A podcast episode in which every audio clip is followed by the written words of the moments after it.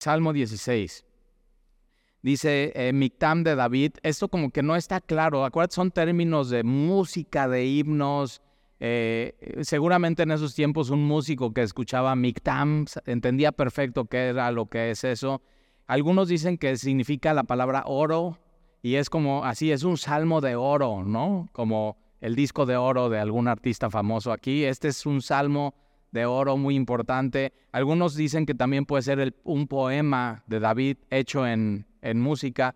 Muchos poemas que se escribieron, de pronto hubo artistas y músicos que los toman y les ponen música y se, escuchan muy hermosos. Pero también puede ser la palabra cubrir, eh, cubrir tu boca. Y, y yo digo, ese, para mí esa es la que más me gusta, cubrir tu boca. Y es un salmo que David escoge eh, en, medio de una crisis, de una angustia, de una situación difícil. Y no sé si alguna vez has tenido una situación difícil en tu vida y estás y no sabes qué hacer y te estás tronando los dedos y haces esto así como te cubres la boca y estás. ¿Qué, hago? Y entonces pareciera que este Salmo de David es, y, mira los dos primeros versículos, David cubriéndose la boca y diciendo esto, y, y, en bajito porque hay enemigos alrededor, ¿eh? ¿No? Y, es, y, es una situación tan difícil, posiblemente tan penosa, que no quieres que los del alrededor te escuchen. Entonces una, ahí te va, es una oración silenciosa, pero que Dios está escuchando. Y entonces David está así, hace, guárdame, oh Dios, porque en ti he confiado. Oh alma mía. Y se está hablando a él, ¿eh? Tienes que aprenderle a hablar a tu alma. O sea, pon así, ponte en orden, alma. Entonces, oh alma mía, dijiste a Jehová, tú eres mi Señor, no hay para mí bien fuera de ti. Así, y entonces eso es lo que está diciendo él. Y hay momentos en tu vida donde tienes que tapar tu boca, no quieres que escuche nadie y no sabes qué hacer, te estás tronando los dedos y estás eh, o sea, sálvame, Señor, guárdame, persevérame, ayúdame, Señor, te necesito. Oh Dios, porque en ti he confiado. Oh alma mía, dijiste a Jehová, tú eres mi Señor, no hay para mí bien fuera de ti. Aquí, en esto, te necesito. En esto no puedo sin ti. Y así está David. No, y chécate esto, no hay para mí bien fuera de ti. Entonces fuera de ti estoy perdido. Fuera de ti no tengo a dónde ir fuera de ti soy nada, fuera de ti no hay nada bueno, entonces no me puedo alejar de ti. ¿Has pensado qué sería de ti si te alejas de Dios? Y aquí David lo pone muy bien en palabras, fuera de, o sea, no hay para mí bien, no hay nada, no hay bien. Todo, si me alejo de ti, todo es malo. Entonces nunca te alejes de Él. Versículo 3, para los santos que están en la tierra. Ahora chécate, ¿eh? en la Biblia siempre los santos son los vivos, no los muertos. Porque los santos que son apartados por Dios, cuando mueren, no mueren, viven para siempre. Y estos dos salmos que vamos a, ver tienen todo un, aroma de eternidad en ellos. es increíble cómo en el Antiguo Testamento siempre había este anhelo de, de hay algo más, de eternidad, de vida eterna que al final se termina revelando con Jesús. Y entonces para los santos que están en la tierra y para los íntegros es toda mi complacencia. Es, eh, David dice, toda mi delicia o todo mi deleite es, es, es estar con los que aman a Dios, con los íntegros de corazón. Y, y esta es una prueba muy sencilla de cómo está tu relación con Dios. Si tú puedes decir, me deleito cuando estoy con mis hermanos en la congregación. Así. O sea, no, no vengo así de malas, no vengo quejándome. Y sí, las congregaciones ya hemos visto, está, vemos a Jesús, entra en la congregación, en la sinagoga, y hay un endemoniado, y hay fariseos, y hay hipócritas, y hay, pero hay gente que, está que quiere buscar a Dios. Y, hay gente que fracasa y hay gente que falla y hay gente que... Ah, y, aquí estamos. Y lo que vimos el domingo es a este hombre cae en, por el techo, está paralítico y Jesús le dice, yo hombre te digo, tus pecados te son perdonados. ¿Y, es, y qué es, quiénes estamos aquí? Los que hemos sido perdonados por Dios. O sea, somos pecadores y necesitamos su redención.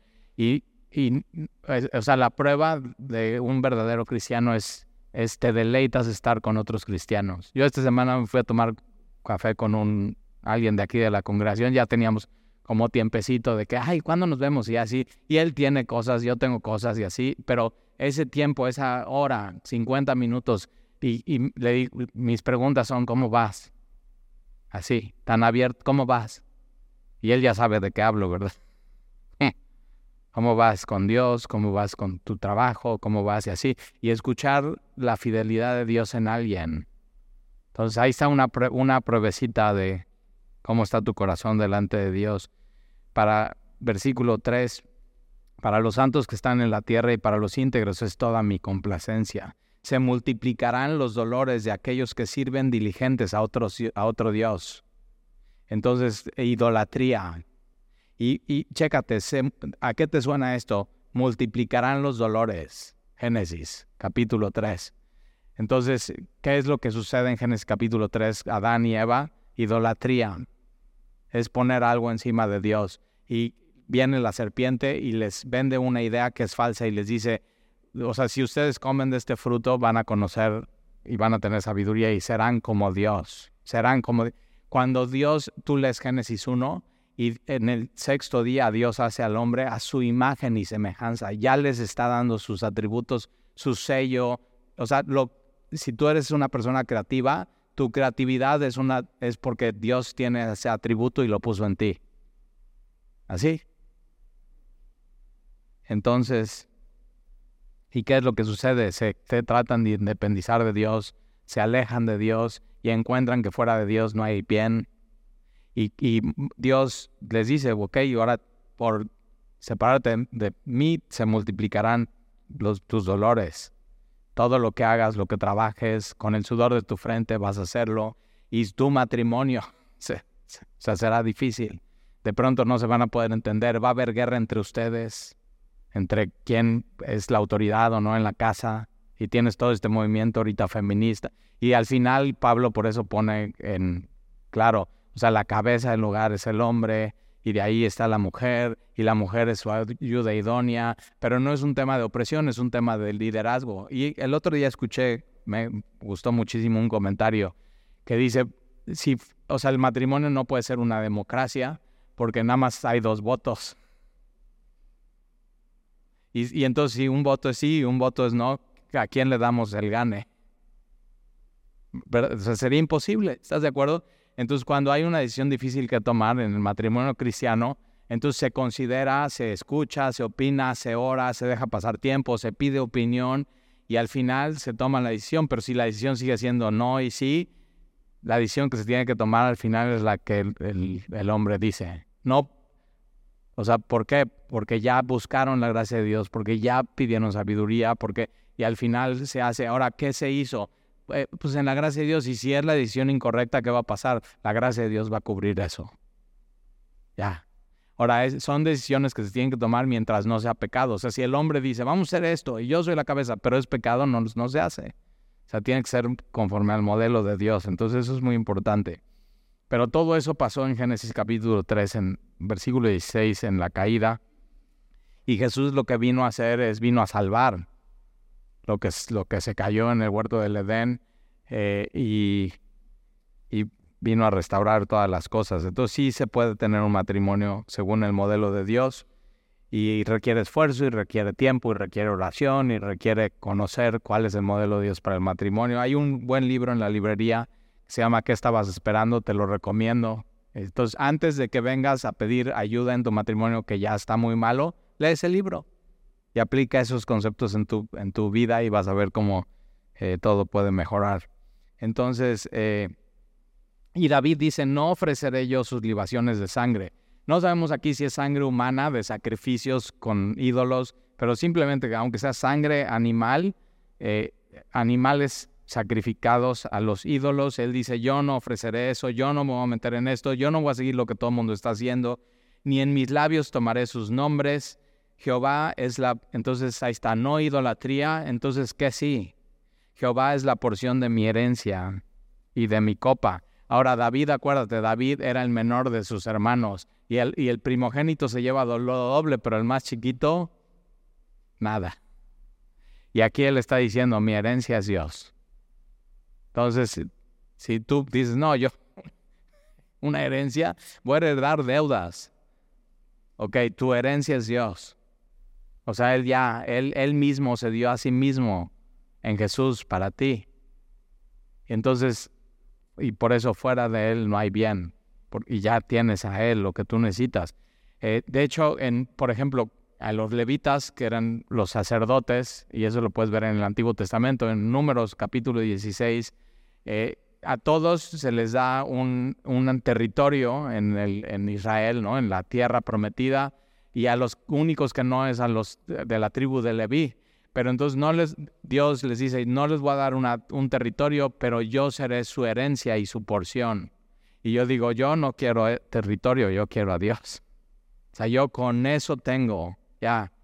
cuando entiendes quién es Dios, dices, con, ya, está bien, no me des nada. Contigo tengo, Dios. Pero una de las cosas que pasan con Dios es que cuando entiendes eso dices, no me des nada, contigo tengo, Él es Dios y Él es un Dios que da. Y entonces eres su hijo. Entonces no te va a dejar y no te va a desamparar. Pero entonces Jehová es la porción de mi herencia y de mi copa, y su copa entonces está completa y está rebosando. Y en medio, ah, chécate, acuérdate, Él está, guárdame Señor de mis enemigos, ayúdame Señor. Diré a mi alma, es mi Señor, Señor. Sí, y, y, pero en medio de eso puede decir, pero mi porción es Jehová y mi copa está llena, porque eh, está rebosando de Él. Entonces sí, en medio de la situación tan difícil puedes tener esto, recordando quién es Dios para ti.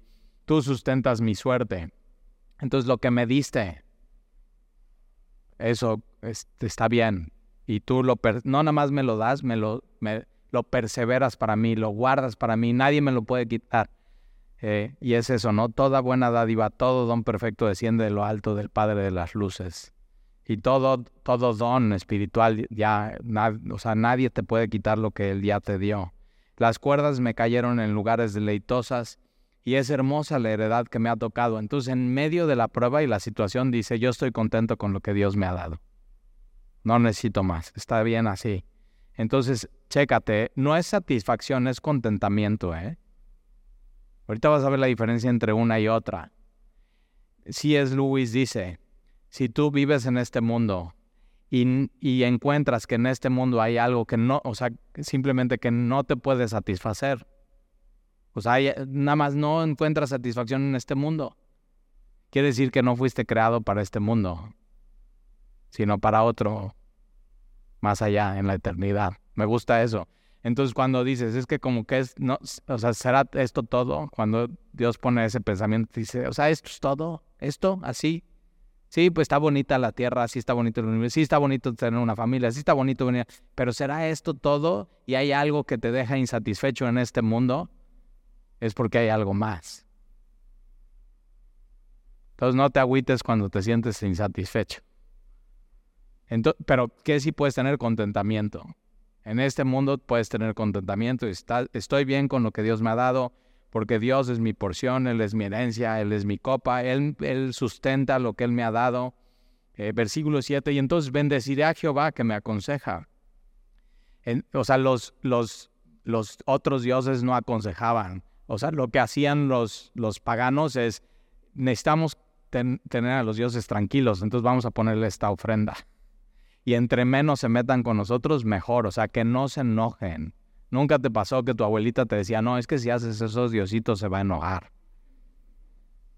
Y tú estabas, no, pues mejor que ni me vea. O sea, ibas y, volteabas el crucifijo. Dices, no, no, mejor que ni me vea. Así, así estoy bien lejos. Y eso era un pensamiento pagano. Va, mientras que ellos no se metan con nosotros y aplaquemos así, y, y eran dioses caprichosos. Entonces, cuando ellos querían, mandaban un chubasco y una lluvia y destruían las cosechas, pero cuando ellos estaban de buenas y, todo era así relacionado, eh, ya están enamorados. Entonces el, sol con la luna y las estrellas y así, entonces, y ven nuestra historia de los, los aztecas, de donde venimos. Aquí isla de sacrificios, ¿sí sabes por qué se llama así, verdad? Sacrificaban a gente. O sea, tan bonita que se ve y todo. Eh, cuando llegan los, los españoles, van a esa isla y encuentran huesos y sangre. Y están, ¿qué onda con esto? Y iba contra lo que ellos creían que era el catolicismo. Ellos trajeron el Evangelio a México. Pero ¿qué crees que hacen ellos? En vez de, o sea, empiezan a violar a las mujeres y a eh, poner las encomiendas y aprovecharse y a, a donde iban robaban todo. Entonces digo, ¿quién está peor? ¿O ellos o ellos? Los dos. Entonces, chécate, ¿eh? cuando se habla de justicia, no era justo que los aztecas mataran a los niños y a las mujeres y les arrancaban su corazón y lo ofrecían al, o sea, lee desde la historia de México, terrible. Si hemos progresado un poco. Y eh, quitaban el corazón y lo quemaban y ahí está, para el sol o para la luna. Ve, ve a Tenochtitlán, que renta un guía y dile, a ver, dinos la verdad, ¿qué pasaba aquí? Y que te digan. O sea, pura idolatría. Pero entonces llegan los españoles y ¿qué hacen? Era idolat ¿Qué idolatraban los españoles? No al dios del sol y a la luna, idolatraban el dinero y el placer. Y entonces no había justicia de los dos lados. Entonces la justicia es un tema de adoración a Dios. Piénsalo así. Entonces ninguno de los dos estaba haciendo lo correcto. Entonces, eh, bendecirá a Jehová que me aconseja y, y los dioses paganos no aconsejaban. Y Dios sí, mira, fíjate de Jehová de todo tu corazón, no te apoyes en tu propia prudencia. Reconócelo en tus caminos y Él enderezará tus sendas. Como vienes a un estudio, traes, estás, Señor, guárdame, ayúdame, Señor. Di a mi alma, adora a Dios, tú eres mi Señor, no sé qué hacer. Ayúdame, protégeme, cuídame de mis enemigos. Ve lo que me están haciendo, me están haciendo injusticia. Y así, y Dios te da la respuesta. Al día siguiente te duermes, despiertas, todo se ve diferente y dices, Dios me, Dios me está guiando y me, me aconseja. No hay nadie más que el Dios de la Biblia que haga eso. O sea, la intención de Buda no era eso, la intención de Alá no es eso, solamente el Dios judeo-cristiano hace eso, te guía. Y es por eso usa, es un padre y tú con tus hijos que quieres guiarlos y aconsejarlos, es un pastor que quieres guiar a tus ovejas. Entonces siempre está eh, reflejando eso la Biblia, es un, es un guía y sobre todo nos guía a la vida eterna. Y yo digo, yo con eso tengo. Esa es su herencia. Y entonces mi copa puede estar rebosando en su salvación. Entonces bendeciré a Jehová que me aconseja, aún en las noches me enseña mi conciencia. En silencio, en la noche cuando te acuestas, ahí Él está obrando, su Espíritu Santo está obrando en tu vida. Por eso ya deja tu celular cuando te acuestas. Ya, ya estuvo bueno. De veras, es una adicción terrible, ¿verdad? Y entonces, ¿qué tiene? No, pues es que si no, no puedo dormir. No, si duérmete pensando en Dios y dile, Señor, así en mi sueño, así como dice aquí, haz lo que dice tu palabra, Señor. Aún en las noches me enséñame, así cuando estoy durmiendo. Tu Espíritu Santo, y tempranito cuando te despiertas y abras los ojos y así te duermas.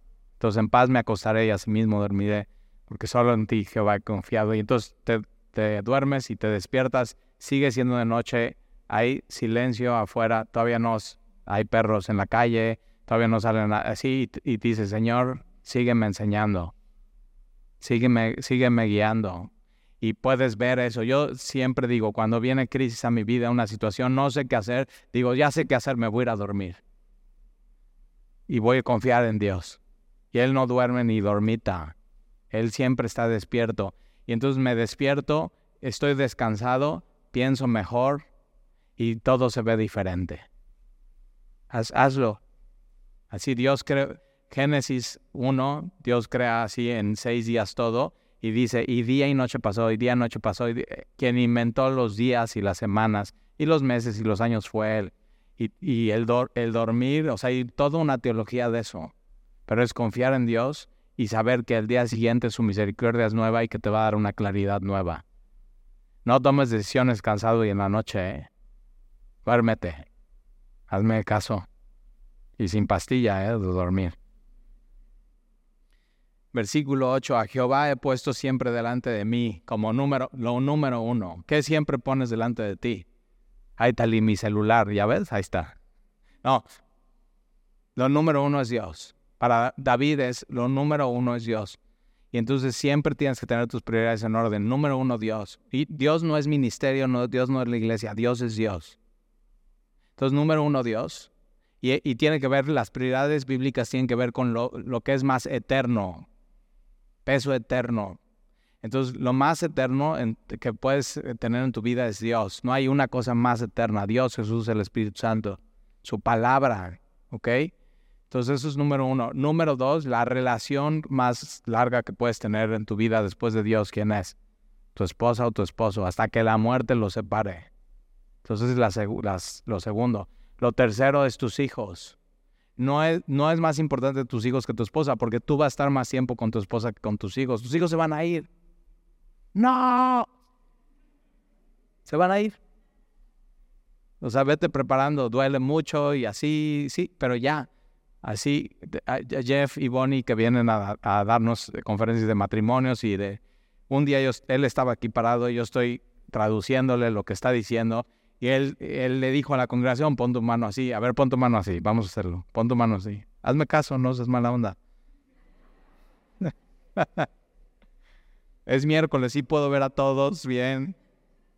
¿Ok? Y, entonces Jeff dice, pon tu mano así. Y ahí estamos todos con la mano. Y yo estoy así. Yo no sé qué viene después de esto. Dice, los hijos cuando son chiquitos hay que tenerlos así. ¿A poco no? Pero cuando empiezan a crecer hay que hacer esto. Haz eso.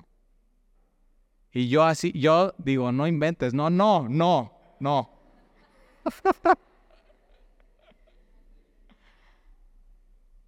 ya la puedes bajar. Pero así es. Tienen que aprender a caminar con Dios, tienen que tomar sus decisiones. O sea, cada generación tiene que tener su trato personal con Dios. Entonces, A Jehová he puesto siempre delante de mí. Lo número, entonces, número uno, Dios. Número dos, tu esposa. Número tres, tus hijos. Número cuatro, tu trabajo. Oh, ¿Sí sabías que hoy en día los jóvenes cambian cada tres años de trabajo? Antes, eh, si en tu currículum antes ponías cambio de trabajo, cambio de trabajo, no te contrataban. Hoy, cambio de trabajo tres años, una nueva empresa, buenísimo, tráetelo es millennial, va a estar tres años 100% con nosotros y ve toda la experiencia que trae de diferentes empresas. Ha cambiado los tiempos, pero ¿qué es lo que pasa? Que, o sea, tu trabajo puede cambiar. Eh, y no solamente del, o sea, puede ser la misma empresa, pero tu posición, tu puesto cambia.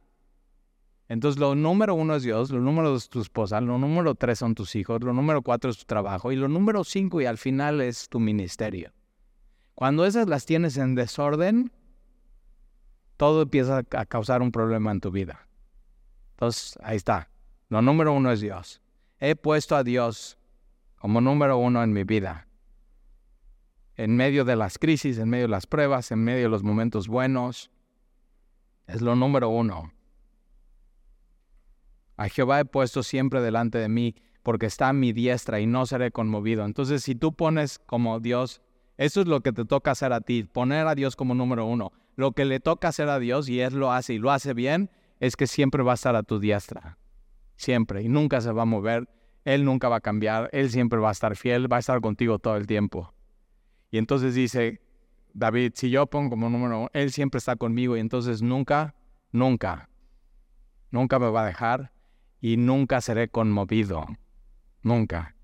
Nunca me van a mover. Entonces es seguridad seguridad. Se alegró, por tanto. Entonces, ¿qué pasa? Si pones a número, número uno a Dios y Él siempre está a tu diestra y no eres conmovido, entonces lo que sucede en tu vida es, es esto, te alegras. Se alegró, por tanto, mi corazón. ¿Por qué? Porque tomé la decisión correcta. Dios es lo número uno. Él siempre está conmigo. Tengo esta convicción. No seré conmovido y se goza mi alma. Acuérdate, todo esto es en el contexto de una, en tu contexto de una crisis. Mi carne también reposará, entonces puedo descansar en Dios. Cuando he puesto a Dios como número uno y puedo reposar confiadamente. ¿Por qué? Porque Él está a mi lado y no seré conmovido. Entonces, donde quiera, donde quiera que voy, Él va conmigo. Por, ahora, chécate, versículo 10, porque no dejarás mi alma en el Seol, en, la muerte, en el infierno, ni permitirás que tu santo vea corrupción. En el, ok, esto es el Antiguo Testamento y David está diciendo, si yo pongo como número uno a Dios, Él está a mi diestra, nunca seré conmovido y aunque muera, yo no voy a ver la muerte, está hablando de vida eterna. Y es un texto que Pedro en Hechos capítulo 2 usa acerca de Jesús. Se lo atribuye a Jesús. Entonces es una profecía de Jesús. Y Jesús cuando viene y va a la cruz, él sabe, Dios no va a dejar mi alma en el Seol. No va a permitir que su santo vea corrupción, o sea, muera. No va a permitir eso, sino me va a resucitar. Ahora, esto es para ti, para mí, cuando creemos en Jesús y ponemos a Dios como número uno. Podemos decir esto, tú y yo, no dejará mi alma en el Seol, ni permitirá que yo vea muerte o corrupción, sino me va a resucitar y voy a estar en la presencia de Dios. Ahí voy a estar. ¿Y cómo vas a llegar ahí? Versículo 11, me mostrará la senda de la vida. ¿Cuál vida eterna? Entonces, ¿y quién es la senda? ¿Quién es el camino de la vida eterna? Es Jesús. En tu presencia hay plenitud de gozo. Y ahí quiero estar. Entonces, Él está a mi diestra y no seré conmovido si pongo a Dios como número uno, pero yo estoy con Él en su presencia y ahí puedo encontrar plenitud de gozo y delicias a tu diestra para siempre. Eso lo puedes encontrar hoy cuando pases comunión con Él, pero eso lo vas a encontrar un día cuando estés delante de Él. Ve, ve cómo David está hablando acerca de la eternidad. Ahora, versículo 1 del capítulo 17, oye, oh Jehová. Entonces, es una oración. En un momento de crisis, en un momento difícil, oye, oh Jehová, una causa justa. Entonces, hay, hay una situación injusta y David está diciendo, yo te estoy trayendo esta situación, este caso, como si Dios fuera un abogado o un juez, y le está diciendo, yo te estoy trayendo este caso. Entonces, oye, oh Jehová, una causa justa, está, está atento a mi clamor, escucha mi oración hecha de labios sin engaño. Entonces yo lo que te estoy diciendo es un caso y yo no te voy a hablar de manera falsa, te voy a hablar con honestidad, no voy a falsear ninguna evidencia, esto es lo que es Dios, te lo voy a hablar derecho, escúchame, escúchame por favor. De tu presencia proceda mi vindicación. De, esta palabra presencia es de tu rostro, de tu faz. Proceda o venga a mí tu justicia. Ve de dónde viene la justicia. No de tomar justicia bajo tu propia mano, sino de Dios. Entonces, de tu presencia proceda mi vindicación, de tu rostro, de tu faz, venga la justicia para este caso que estoy exponiendo delante de ti. Vean tus ojos la rectitud. Ve, ve Dios. Yo espero en ti. Tú has probado mi corazón y me has visitado de noche. Entonces, esto, o sea, todo esto está diciendo David. Señor, tú ya probaste mi corazón en este caso y en esta situación, en esto que estoy viviendo. Tú ya me hiciste preguntas, yo ya examiné mi corazón, yo ya lo puse delante de ti y puedo contestar esto. Entonces ahí te va.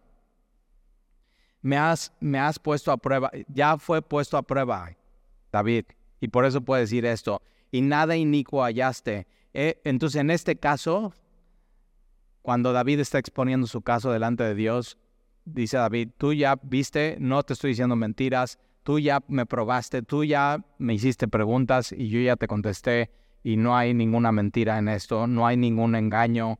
Eh, he resuelto que mi boca no, no haga transgresión. En cuanto a las obras humanas por la palabra de tus labios, yo me he guardado de las sendas de los violentos. Sustenta mis pasos en tus caminos para que mis pies no resbalen. Entonces, eh, ahí está el, parece que podemos sacar de esto las preguntas que Dios le hace a, David y cómo prueba su corazón. Entonces ahí te va. Y es una prueba para ti, para mí. Número uno, en medio de lo que está pasando y esta injusticia y esta lucha, no, no sabemos cuál es exactamente, Pero número uno, ¿estás desobedeciendo algún mandato de Dios? Esa es la prueba de Dios para... ¿Estás desobedeciendo algún mandato de Dios, David? Y entonces es algo que podemos hacer hoy con nuestro corazón, examinarlo, probar nuestra vida. ¿Estamos desobedeciendo algo que Dios ya nos dijo? Número dos, ¿estás, tu conducta con los demás es la correcta? ¿Estás siendo justo con tu conducta con los demás? ¿Estás siendo amable? Cuando tienes que ser amable, estás siendo misericordioso. Tu conducta con los demás es la correcta. Número tres, ¿cómo estás caminando? Y, te voy a decir de dónde viene eso.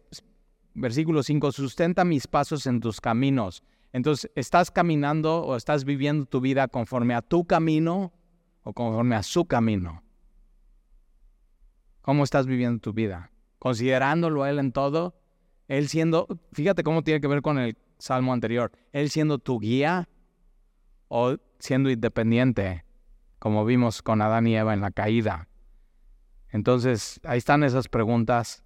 Eh, su camino mi camino. Versículo 6.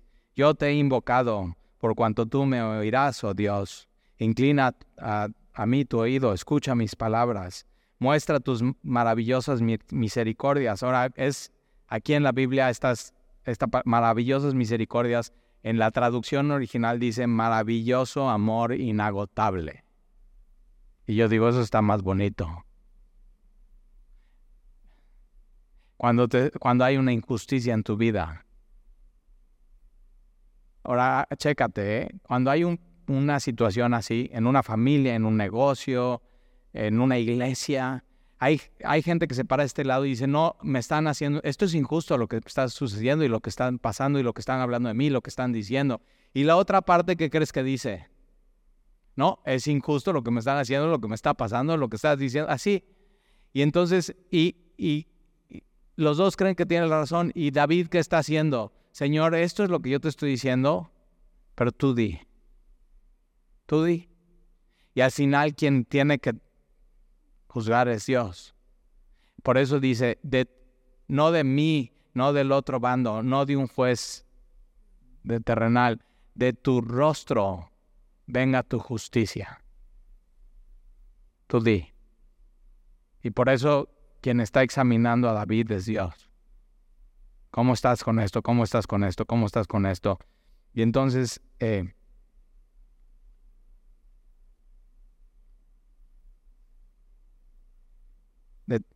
ahí está, de tu amor, de tu amor, muestra tus maravillosa, maravilloso amor inagotable. O otra traducción puede ser, muestra tu amor verdadero en medio de esto.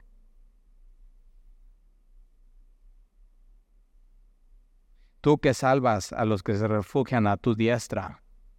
Entonces cuando estás en una situación así y hay una injusticia, no tomas justicia bajo tu propia mano, dices Señor, de tu presencia, ya me examinaste en medio de todo esto y muéstrame tu amor inagotable, tu verdadero amor.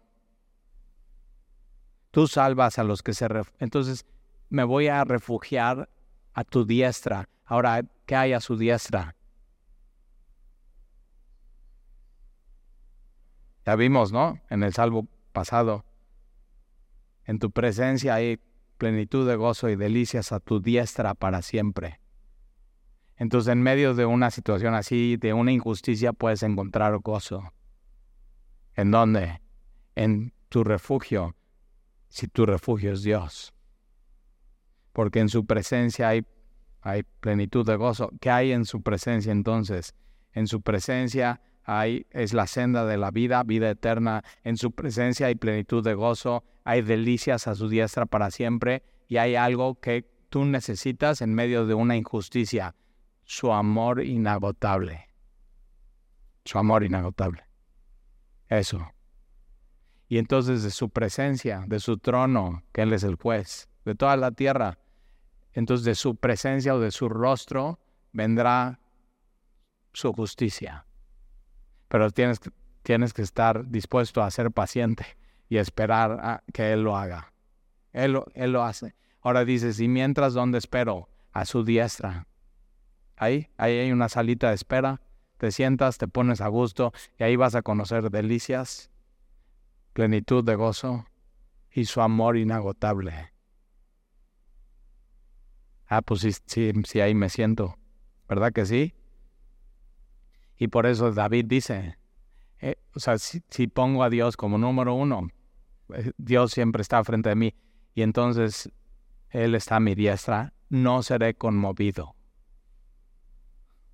Y entonces los dos salmos se conectan, ¿ya viste?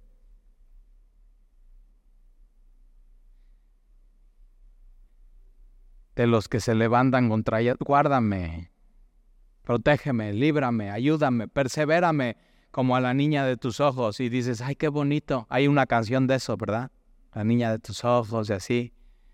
Y tú, yo soy la niña de tus ojos, pero o sea, la niña de tus ojos es en el, en el ojo, tienes la retina y tienes la pupila y tienes el, el, lo más débil es la niña de tus ojos. Entonces, para decir esto, tienes que decir, Señor, soy lo más débil. Soy lo más débil que hay. Y necesito de ti. Entonces guárdame, protégeme como lo más débil que conoces y que puede haber en la tierra. Y uno de los requisitos del cristianismo es ese, soy débil, no puedo, te necesito, sin ti no puedo. Es lo opuesto a lo que pasó con Adán y Eva en el jardín del Edén. O sea, totalmente lo, ellos dicen, sí puedo, puedo sin Dios, quiero vivir sin Él y como esta fruta. Y ya sabes lo que pasó en la historia, ¿verdad? Aquí estamos. Guárdame como a la niña de tus ojos, muy delicada, muy delicado, puede ser fácilmente destruido, ¿sí o no? O sea, por eso David dice en el Salmo 16, no hay para mí bien fuera de ti, y si me salgo de ti, puedo ser fácilmente destruido.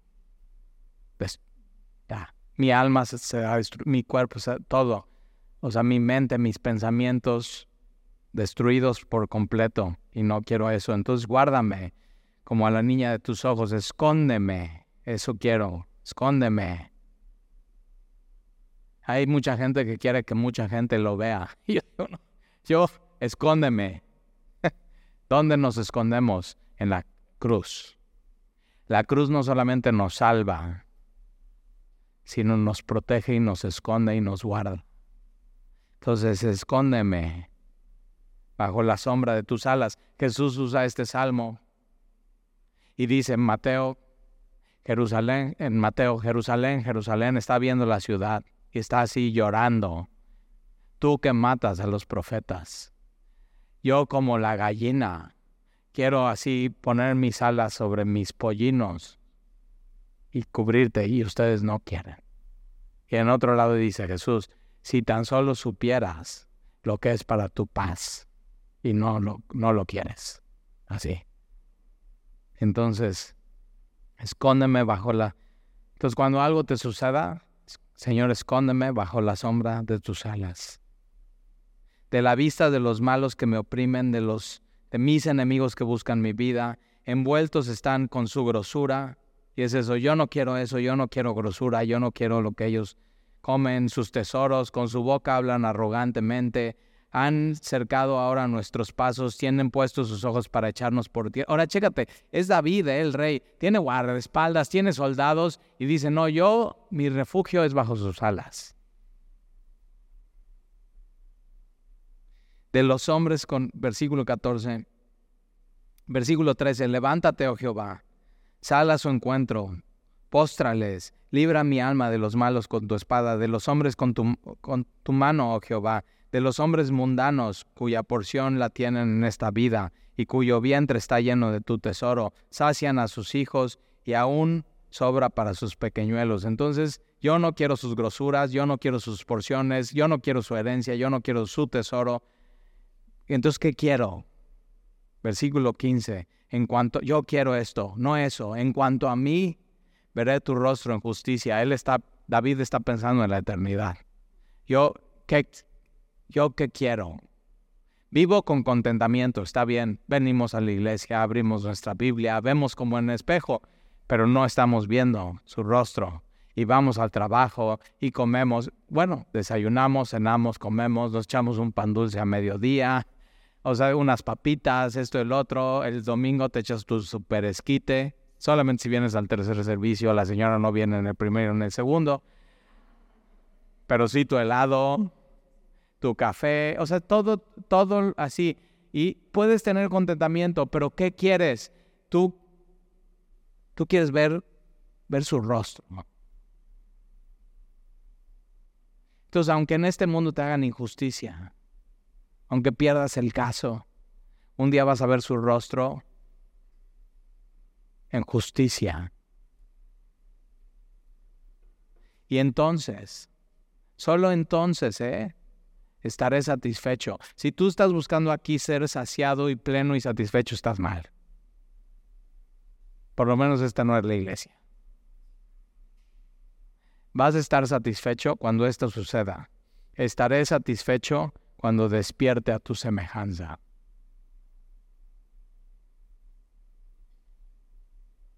Cuando seas como Jesús. Y eso solamente sucederá cuando estés delante de Él y veas su rostro de justicia. Ya.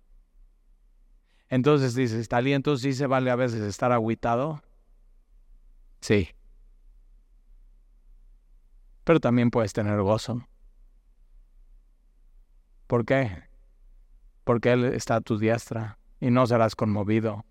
Y en su presencia, que puedes estar y entrar por Jesús, por la cruz, donde hay, es, es, el trono de misericordia, de amor inagotable. Lo puedes tener hoy.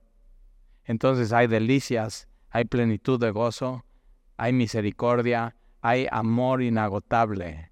Y entonces, ¿cómo, cómo vivimos hoy? Con, contentamiento. Él, es mi herencia. Para, e, él ya me mostró la senda de la vida. Ya, ya vamos, ya vamos, ya vamos. Es como cuando vas en la carretera y, ya, ya vamos a llegar, papá. Y van con la ilusión, ya quiero llegar, pero todavía no llegamos, pero vas con la ilusión y, mm, vas contento, pero no estás satisfecho porque todavía no has llegado. Ya vamos, y es eso, todavía no. Ya, ya, ¿eh? Ya, ya está el destino, todavía no, pero vamos en el camino y vas en el camino correcto. Nunca dudes de eso, ¿eh? El cristianismo es el camino correcto. Nunca dudes de eso. ¿Oramos?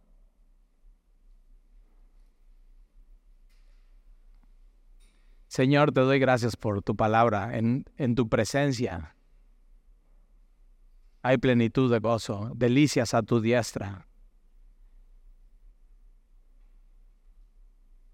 Maravilloso amor inagotable. ¿Quién no necesitamos hoy eso en nuestra vida? Un maravilloso amor inagotable que no se termina, un verdadero amor que surge de tu rostro y de tu presencia, y de tu presencia viene la justicia. Entonces aquí estamos, Señor, contentos, no satisfechos. Solamente estaremos satisfechos el día que veamos tu rostro y seamos como Jesús. Ahí se acaba ya el camino y hemos llegado al destino, pero empieza la eternidad. Pero ahí no hay tiempo, como aquí. Será diferente. Entonces bendícenos, Señor. a resplandecer tu rostro sobre nosotros y que nuestra alma pueda decir, tú eres mi Señor, tú eres mi refugio, bajo tus alas y la sombra de tus alas ahí estaré. Y te damos gracias, Señor. Gracias por animarnos hoy y te lo pedimos en el nombre de Jesús. Amén.